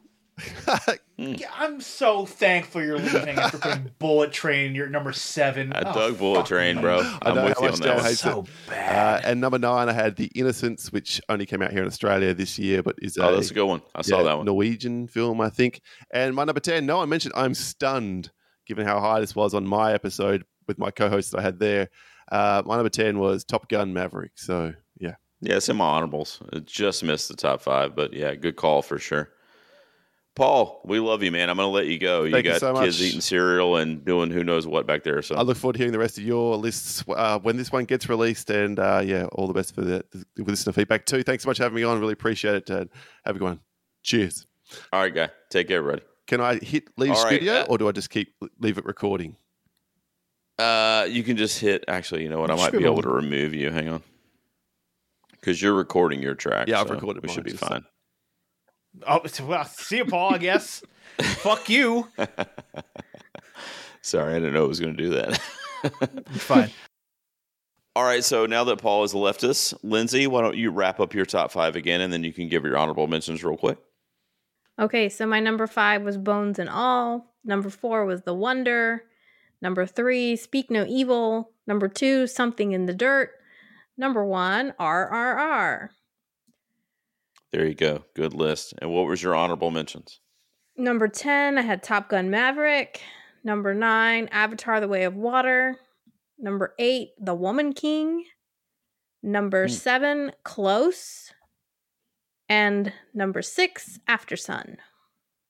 Hmm, good one. A couple sentimental ones there with Aftersun and Close. Close wrecked me. We saw that together, actually. Um, Mhm. Yeah, that one killed me. That's in my top 15 ish, but it didn't quite crack the top 10, but I did love that movie. Dan, uh, remind everyone what was your top five again? All right, my number five was RRR. Number four was The Batman. Three, Athena. Two, Glass Onion, A Knives Out Mystery. And number one was Everything Everywhere All at Once. And my six through 10 would be Hustle, the Netflix movie. Uh, All Quiet on the Western Front, the Netflix movie. Uh, Prey, not the Netflix movie. Uh, the Takedown, which is a, another French language movie on Netflix, which uh, everyone should go watch. And uh, my number 10, to the, my great shock, Enola Holmes 2. Oh, wow. That's actually to my shock as well. Yeah, I can't believe it either. Wow, I didn't see that coming. All right, so to round up my top five real quick, I had X at number five, just for Dan Brennick. My number four was Prey. Number three was Everything Everywhere All at Once. Number two was Babylon. And my number one was Bones and All. And then to round up my top 10, my number six would have been Top Gun Maverick. Number seven would have been The Worst Person in the World, which is a movie that actually came out in 2021, but we didn't get it here in the States till last year. Number eight would have been All Quiet on the Western Front. My number nine would have been The Batman. And then my number 10 would have been a movie that I fucking love. I don't care what anybody says. And that's Cha Cha Real Smooth, the Apple TV original Cooper Raiff film. Uh, I love Love that movie. Dakota Johnson, let's go. All right, so how we end every episode, guys, is we head over to social media and we see what the fans had to say in the old suggestion box. So I just said over there, what was your favorite movie of 2022? Pick one.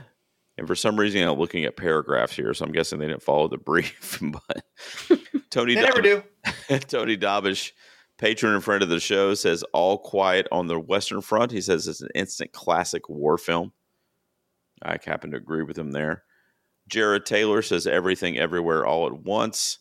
Dan Brennick says the Nutcrack Mas- Nutcracker Massacre. I forgot I wrote that. Uh, Joey, uh, friend of the show, says Everything Everywhere All at Once. Oh, Lindsay, you commented not knowing you were going to be on the episode, but you said RRR. John Campbell also says Everything Everywhere. Brett from Dissect That Film says Top Gun Maverick. Josh says he didn't get to any uh, or that many new releases in 2022, but he really loved The Bad Guys. That was the animated film. Brad says Prey. Let's see. Dan Roski says for him it's a coin flip between the Banshees of Inisherin and Crimes of the Future. What'd you think of those two, Lindsay? Well, Banshees you said was a little bleak, right? Yeah, it wasn't the heartwarming, cozy Irish, you know, movie that I was expecting. Um, what was the other one? What was the he one you said mentioned? Crimes of the Future. Crimes of the Future. Crimes of the Future. Um, yeah, it was an interesting movie. It wasn't. It didn't quite gel for me. Uh, like the, from the menu, gel. It didn't gel. Yeah, that's Cronenberg. so I haven't seen that one yet. Let's see. Sean Ennis says The Northman. David Powell also says The Northman. Let's see. Phil Rude is mentioning uh, Guillermo del Toro's Pinocchio and Nope, the Jordan Peele film. Uh, Dan, is a Netflix guy, what'd you think of Pinocchio? Uh, be- beautifully technical, uh, technically beautiful. Uh, my God, do I just not care? Uh, the, the whole fascist thing was interesting though. Like I, I'm actually shocked to see the animated movie go like, "Hi, we're in World War II. The Italians are fascists." Right, right. and just show and just throwing that at you like because i remember the i vividly remember the animated movie and it's like uh, we're at the island of donkeys now and it's like okay what's this movie is it island of donkeys oh the fucking fascist boot camp that's interesting Yeah, wow. Weird turn. All right, so how about to end tonight's episode? Now, every year, with the exception of last year, because I was on hiatus, Amanda from Amanda's Picture Show joins Dan and I and does our top five movies of the year, but she couldn't join us tonight. She couldn't be here due to an illness and she just sore throat and she just wasn't able to get on the mic. So she sent me her top five, Dan, and seeing how you kind of animated you were before Paul left the stream, I think you're going to really appreciate different parts of her list here. But this would be Amanda's top five. Number five would have been Bullet Train, and I could, I promise, I can screenshot it to you. I swear to you. Number four was Glass Onion, a Knives Out mystery. Number mm-hmm, three mm-hmm. was The Banshees of Inisherin. Number two mm, was The. Batman, and number one was Everything Everywhere All at Once. That's, that would be Eh, Amanda's top mostly five. good list the bullet train bad movie So there you go, guys. Uh, Paul obviously left, but I'm going to have his information in the show notes for you guys as well. If for some reason you don't know where to find him and Wayne, you can look him up. Lindsay, tell them about one of my stories and where they can find you online. Yeah, my website is oneofmystories.com. That is with the number one. You can also follow me on Twitter, Letterboxd, YouTube, Apple Podcasts, SoundCloud um, at one of my stories. And I do movie reviews. I'm an NC Film Critic, Southeast Film Critics. Right now, I'm really into the eight uh, Netflix series 1899. So I'll be maybe talking to Dan about that later. Um, I'd like to know more about his take on that show. Saw some of your stats, but that's where you can find me. All right, cool. Dan, you want to tell them? They know who you are. I mean, do you want to tell Yeah, them you can or- find me at the countdownpodcast.com. There you uh, go. you can also Google the Countdown Podcast. Uh, also, check out uh, uh, anywhere on Twitter, the Countdown PC. Uh, check out our Facebook listener group, the Countdown Podcast listener group. oh, uh, man. where all of our fans go to interact with us and send us horrible memes that aren't actually very funny. I'm sorry, you guys deserve to be roasted. These those memes in there are fucking terrible sometimes. My God. They're just having fun, man. You guys, I appreciate you guys being here, and Paul, of course, as well. So thank you so much. This is always a big episode every year. It always runs along. It's a, it's a healthy discussion. So aside from my Babylon pick, I think it went pretty smooth. So hope you guys had a good time. And uh, to everyone listening, thank you so much for tuning in. We will be back next week with another top five. Until then, everybody take care.